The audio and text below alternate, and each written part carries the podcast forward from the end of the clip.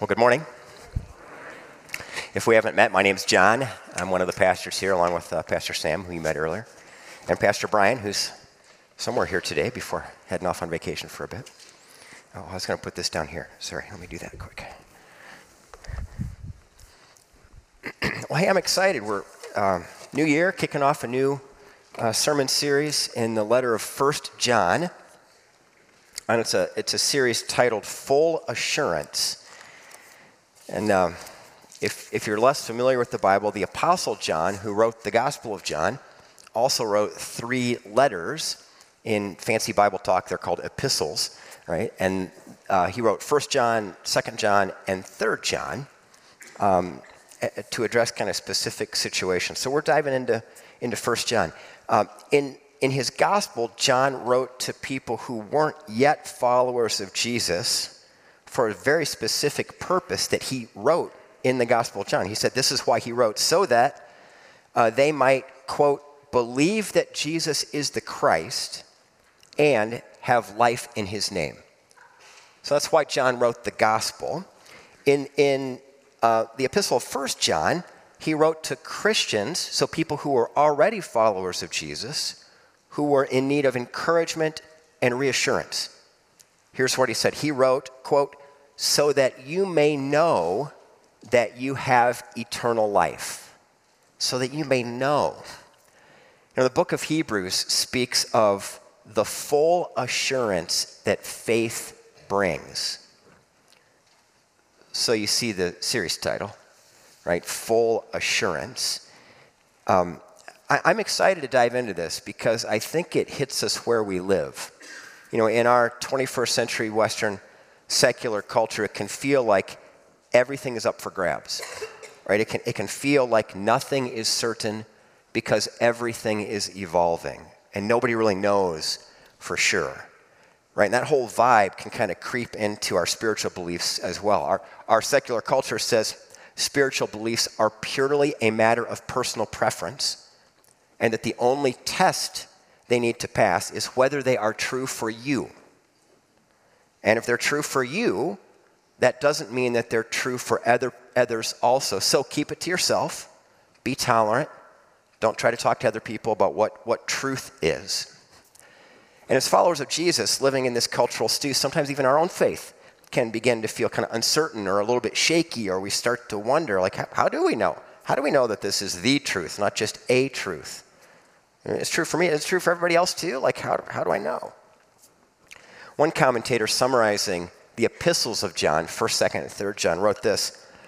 To read the epistles of John is to enter another world altogether, whose marks are assurance, knowledge, confidence, and boldness. The predominant theme of the epistles is Christian certainty. I love that. Do you feel a need for that? Christian certainty. John wrote so that followers of Jesus might have the full assurance that faith in Jesus brings. I was I, I was reminded of this. I mean, I'm, obviously, when you prep for a series like this, you've been doing the reading and do the you know lay out the series and all that. So I've been kind of living in this whole thing, and that verse from Hebrews, the full assurance that faith brings, has been camped out in my heart for a bit.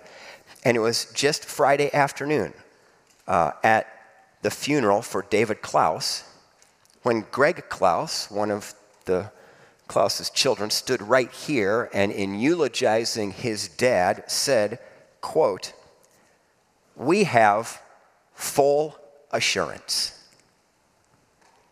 And it just, it just tripped my trigger because I've been living in this world, right? Having full assurance through faith in Jesus is a big, huge deal. It meets us where we live right now. Today, tomorrow, the next day, the day when we're on our deathbeds.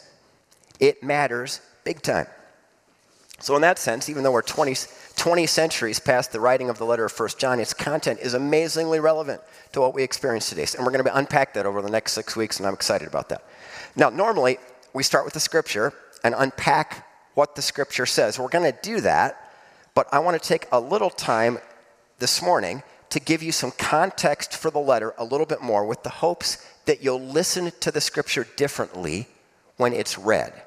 So let me just set the stage for this so that we're all kind of thinking well, about what was going on. Again, the Apostle John wrote it. Um, we have to ask what was going on when he wrote the letter. What was the context into which he wrote it? Why did he write? What did he hope to accomplish? He wrote primarily to encourage followers of Jesus who were facing a confusing situation. Again, relevant? Right? How many confusing situations do we face? How many, how many uh, uh, numerous counter-spiritual claims to what we believe about Jesus? We face these all the time. An older commentary called this letter, quote, a masterpiece in the art of edification. It's very clear that John was functioning as a pastor. He was writing to encourage, to help, to build up this church that was facing a confusing situation. And he sought to encourage them by countering the false teaching they were being presented. Evidently, here's the situation. Some members of the church had adopted um, the philosophy of Gnosticism. And you can, you can do a deep dive on this, on what the exact problem was in the church. But in general, this was the kind of broad philosophy that was the false teaching being encountered by this church. Gnosticism taught two primary things. One, physical matter is impure, including me and my body, and the book in front of you, and the pew, and the pew upon which you're sitting. Physical matter was impure. And two, knowledge is supreme. Because they believed physical matter was impure, they struggled with the claims of Christmas. Namely, that God became a physical human being. That was beyond their, that would be anathema. No way would the God of the universe take on physical matter, because this stuff's impure. The whole goal is to ditch this thing at the end of life, and our soul will be freed from it. So that, that's where they're living, right? And because of that, they denied that, quote, Jesus Christ had come in the flesh. John names the problem a little later in the, in the letter. They did, now, they didn't deny that Jesus had come in the flesh. They weren't in this camp, of which, amazingly, there are modern examples of people who deny that Jesus was a historical figure, an actual human being who lived. They... They didn't deny that. What they denied not that, was not that Jesus came in the flesh, but that the Christ came in the flesh. That the second person of the Trinity, that God took on human form. That's what they denied. So very interestingly, what we end up with in the, this little letter of First John is not a restatement of the details of Christmas, like the birth of Christ and how it all went down and, and the angels and all that. What we have here is an unpacking of the meaning of Christmas.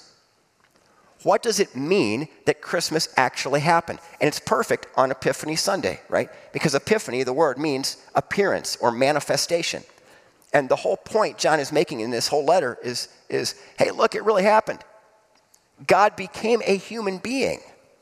And that matters to what we, what we believe. Now, those false teachers had been members of the church, but as they began to adopt those kind of Gnostic views, they left the church and started their own thing. Sound familiar? Human division. I don't like this. I'm going to go start my own thing. Um, John states this specifically in chapter two. He talks about a group going out from us to start a new thing. They left evidently because they couldn't persuade everybody in the church to adopt the views that they thought were preferable. So the original church was left kind of rattled and wavering and wondering. A big chunk of them had left, and they're like, whoa, is that right? Like, what, what, should we, what, should, what should we really believe? So John wrote to them to help them discern between genuine Christian faith and the false ideas that were being presented to them. Again, relevant? How to discern between genuine Christian faith and all of the things that are not only directly contrary to it, but just a little bit off, that way or that way. Almost true, but not quite. So John wrote to them to help them. Now, two more quick things, and then we'll actually read the text uh, about the Gnostics. Because they believed uh, physical things were impure and knowledge was supreme, what really mattered to them was what you knew, not how you behaved. That, the knowledge thing separated people into two camps, the, um, you know, those who got it, those who didn't, the enlightened and the unenlightened, the initiated and the uninitiate. And in this way, Gnosticism was very unloving because it divided people. It didn't seek to invite people in. It sought to draw these boundaries to de- discern who was out. Com- the complete opposite of the gospel, right? And taken to an extreme, Gnosticism, because physical matter uh, was impure, Gnosticism taught that what you did in your body didn't matter. Because, you know, you're ditching this thing at the end of life anyway, then your soul will be free. But for now, in this life, when you're stuck with this impure thing that you're living in, whatever you did was good. Because it's all going to burn in the end, so, you know, go nuts. So in that sense, it got ugly in the extreme versions. People started doing whatever they wanted, and it was crazy. So Gnosticism was unbelieving in the sense that it denied Jesus Christ had come in the flesh. It was unloving because it kind of divided people and the initiated, uninitiated thing. And it was unethical because it said, hey, whatever you do in the body, no big. There, there's no connection between what you believe spiritually and how you behave. So in, in the letter of First John, what John does is he, he, he reminds people of the original gospel. That, by the way, is the O G in my crazy sermon title, if you noticed that. Come on, you got to give me some props for that. The O G and the haters. You've never heard of a sermon title like that, right? The O G is not the original gangsta, but the original gospel. And of course, in my little thing, the haters are the Gnostics, right? Uh, so what Paul does is he reminds everybody of the original gospel, and we'll get back to that. There's a big assumption here that there is an original gospel. And then he talks about three ways the Gnostics denied that, or the three specific false claims. As we read the text, you'll catch the reminder at the beginning, and then you'll hear John repeat three times. If we claim that, if we claim that, if we claim, those are the three denials that the Gnostics are, uh, are claiming. So with all of that, let's now listen to the scripture. That which was from the beginning, which we have heard, which we have seen with our eyes, which we have looked at and our hands have touched, this we proclaim concerning the word of life. The life appeared, we have seen it and testify to it, and we proclaim to you the eternal life, which was with the Father and has appeared to us. We proclaim to you what we have seen and heard, so that you also may have fellowship with us. And our fellowship is with the Father and with his Son, Jesus Christ. We write this to make our joy complete. This is the message we have heard from him and declare to you, God is light. In him there is no darkness at all.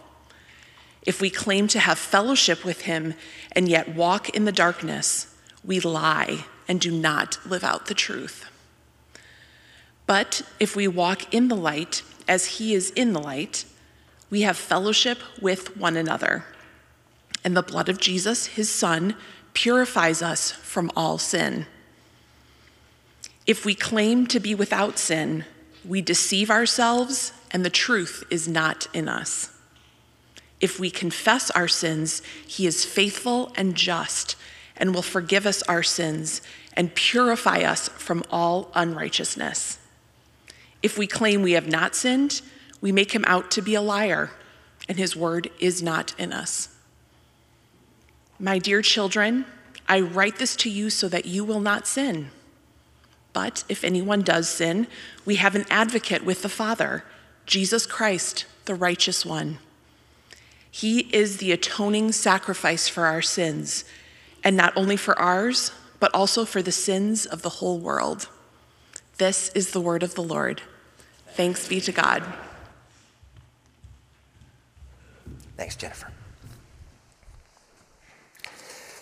If, um, excuse me, you get nasally John today if you didn't notice. Sorry. Um, if you're more familiar with the Bible, you know that most of the letters start with a greeting. You might have noticed there's no greeting in this one. He dives right in. John is so passionate to address the issue that is before him. He jumps right to the core issue. Was Jesus the Christ? because what we believe about Jesus is everything.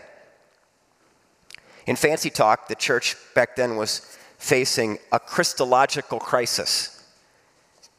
What they believed about Jesus was being attacked, and people were feeling kind of shaken, like, what, what do we do about this? And, and what should we really believe? So John launches straight into it. That which was from the beginning. Now remember, this is the Apostle John. He wrote the Gospel of John also. So when the Apostle writes that which was from the, be- the beginning, we have to think of what he said in his Gospel also. Look at this. In the beginning was the Word, and the Word was with God, and the Word was God. He was with God in the beginning. So that which was from the beginning clearly refers to Jesus, the Word of God, who was with God and was God. It's the original gospel, right? God came to earth in the person of Jesus. That's the entire point. We live in a world where an incarnation has happened. God really did this. This isn't about human beings working their way to God through religious activity. This is not one of many options on the buffet of human religion from which a person can pick to build their own belief system. The claim is utterly and indisputably unique. Something happened in history that proves definitely that God loves people and wants everybody everywhere to come home to him. That's the original gospel. It's about God coming to us in person, entering into our world of brokenness and pain for the purpose of helping us, redeeming us, to pay a debt he didn't owe for us, a people who owed a debt we could never pay.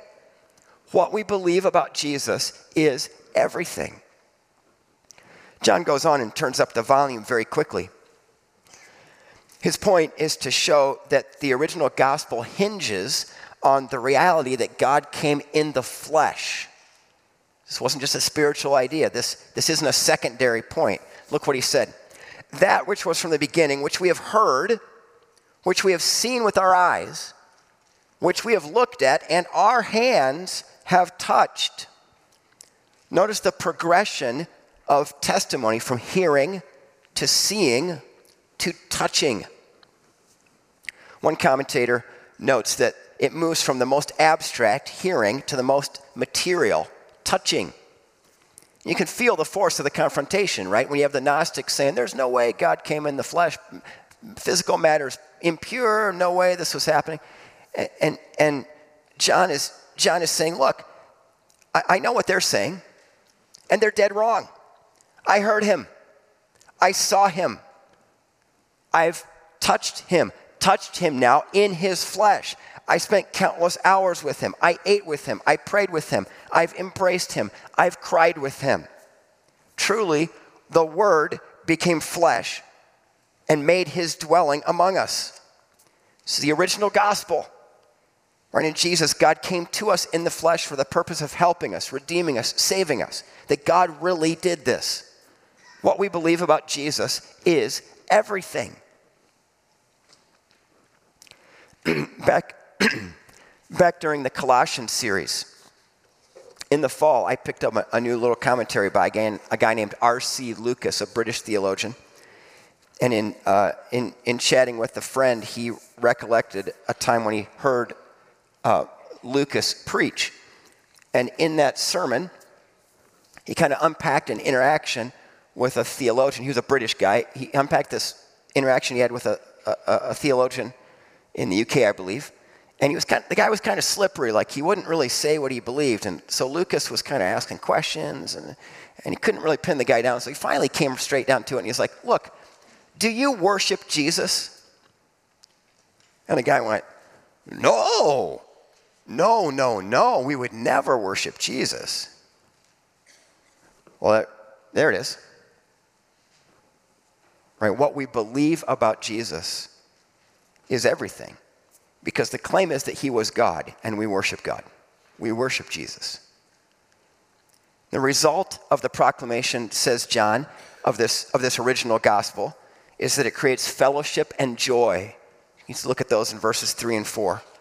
This message brings people together from every kind of different background, because when internalized and fully embraced, the original gospel helps us see that every human being everywhere is in the same boat, right? We're all broken and in need of God's help.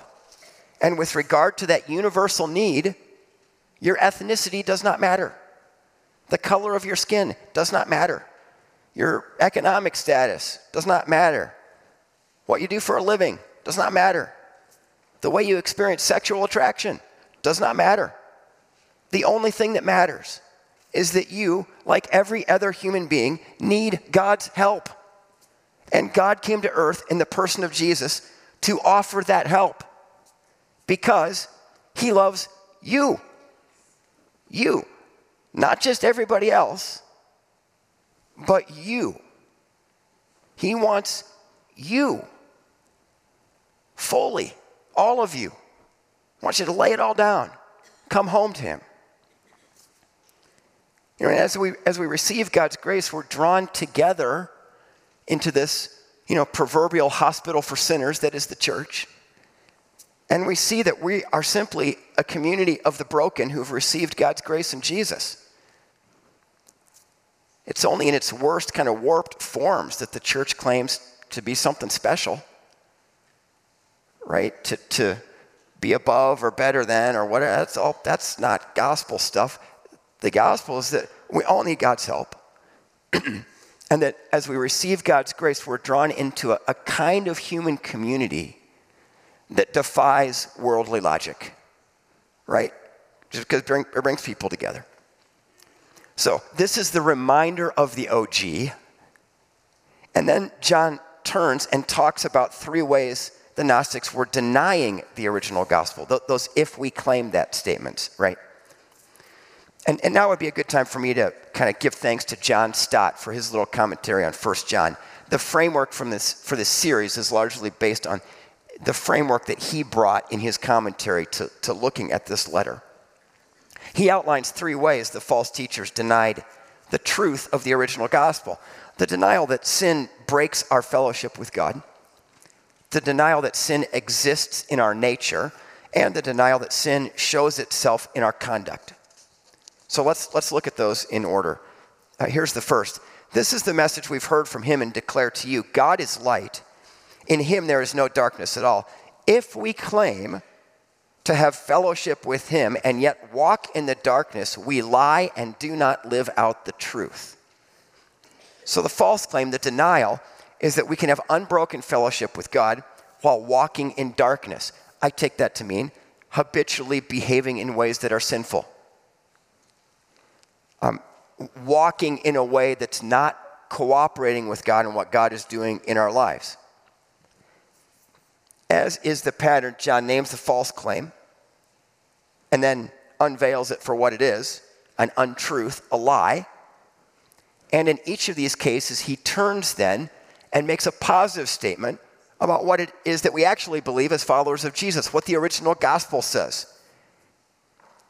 Here are his words in this case. But if we walk in the light, as he is in the light, we have fellowship with one another, and the blood of Jesus, his son, purifies us from all sin.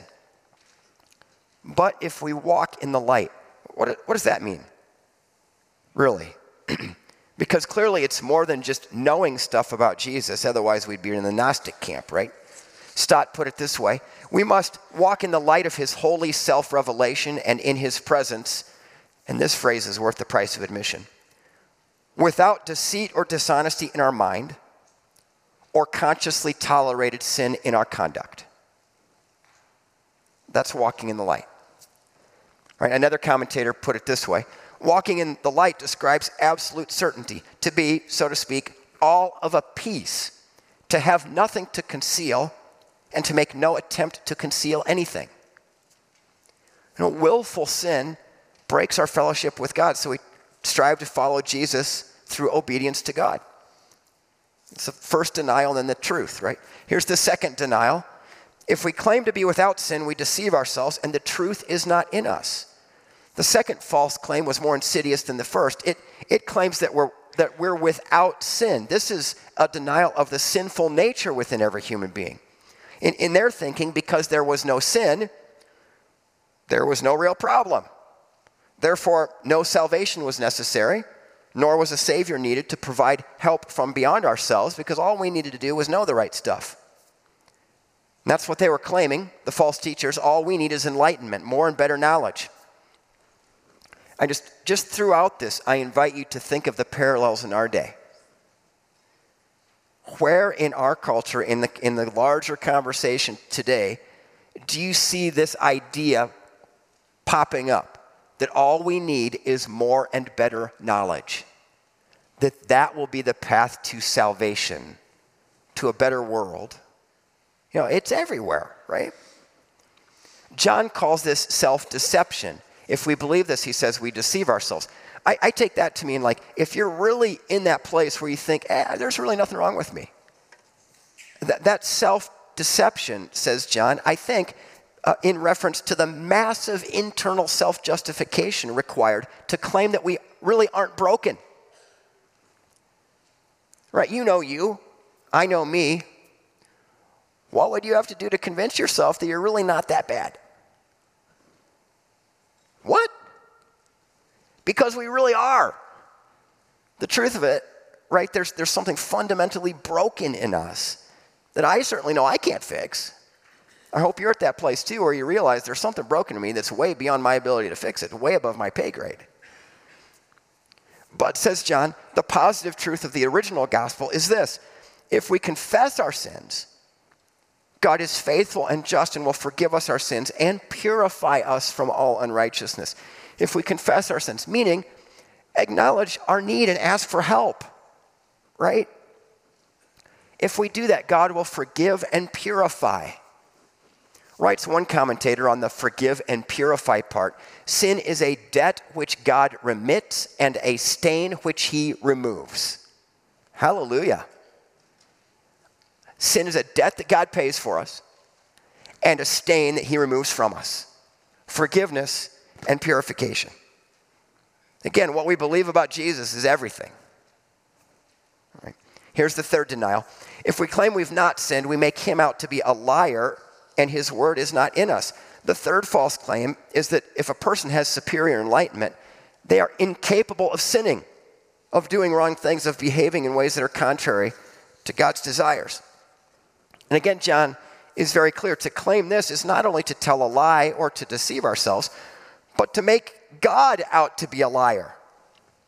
In addition, if we claim we haven't sinned, it becomes clear that God's word is not in us, because the word of God, meaning scripture now, declares clearly and often that sin is universal, that our sinful nature and the sin that results from it is our shared human dilemma, the big problem. The positive truth of the original gospel is this: my dear children, I write this to you so that you will not sin. But if anybody does sin, we have an advocate with the Father, Jesus Christ, the righteous one. He is the atoning sacrifice for our sins, and not only for ours, but also for the sins of the whole world. So it's been kind of a long sermon, so just wake up. Focus on this one. Do not miss the gift of that verse. Here's how my simple brain summarized it. I write this so you won't sin, but if, when you do, Jesus has you covered. You feel the tension of that, right? Yeah, we shouldn't do stuff we know is wrong. And yet, if, if you're a follower of Jesus and you've been trying to follow Jesus, you know that you fail and you do stuff that's wrong in this process of becoming more like Jesus in this world. The scripture holds these things in tension. We like to have the teeter-totter go this way or that way. Again, here's how John Stott put it. It's important to hold these two statements in balance. It's possible to be both too lenient and too severe towards sin.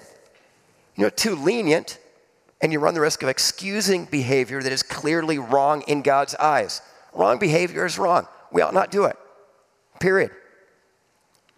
Too severe, and you deny the possibility that a follower of Jesus will still experience sinful failures in the ongoing process of sanctification, which is a reality. We do. We will. For our whole lives, we'll struggle with this. That doesn't excuse the behavior. The behavior's still wrong. It's emerging from our nature that is being remade in the image of God. Jesus has us covered when we do wrong. That doesn't mean we should do wrong knowing that Jesus has us covered. I write this so you won't sin, but if when you do, Jesus has you covered. What we believe about Jesus is everything.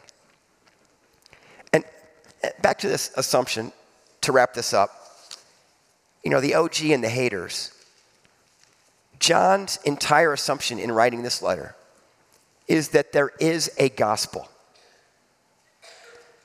There was an original understanding of what Jesus came to do for us. And the, the, the church over the centuries has referred to that as the apostolic tradition. That, that which those who, who walked with Jesus, who knew him, who, like you can reach out and touch the person next to you, they could do that with him.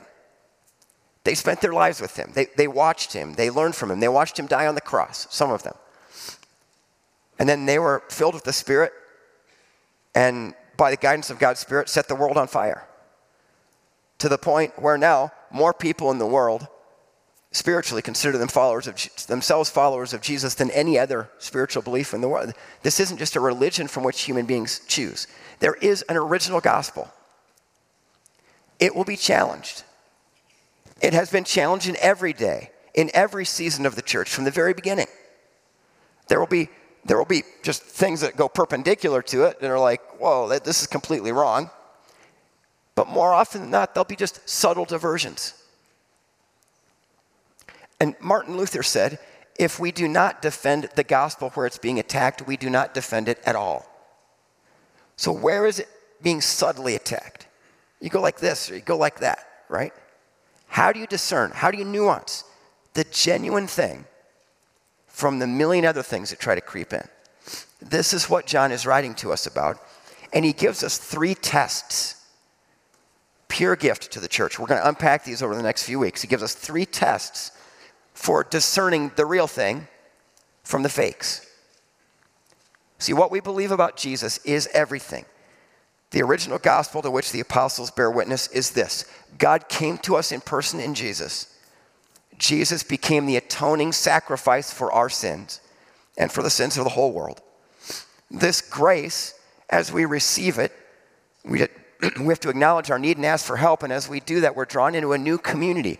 The, the, this grace of God creates a new community, the, the church, where we love one another, try to at least, as Jesus loved us. And together we affirm that obedience to God matters as we welcome God's sanctifying work in us in this journey of life. There is an original gospel.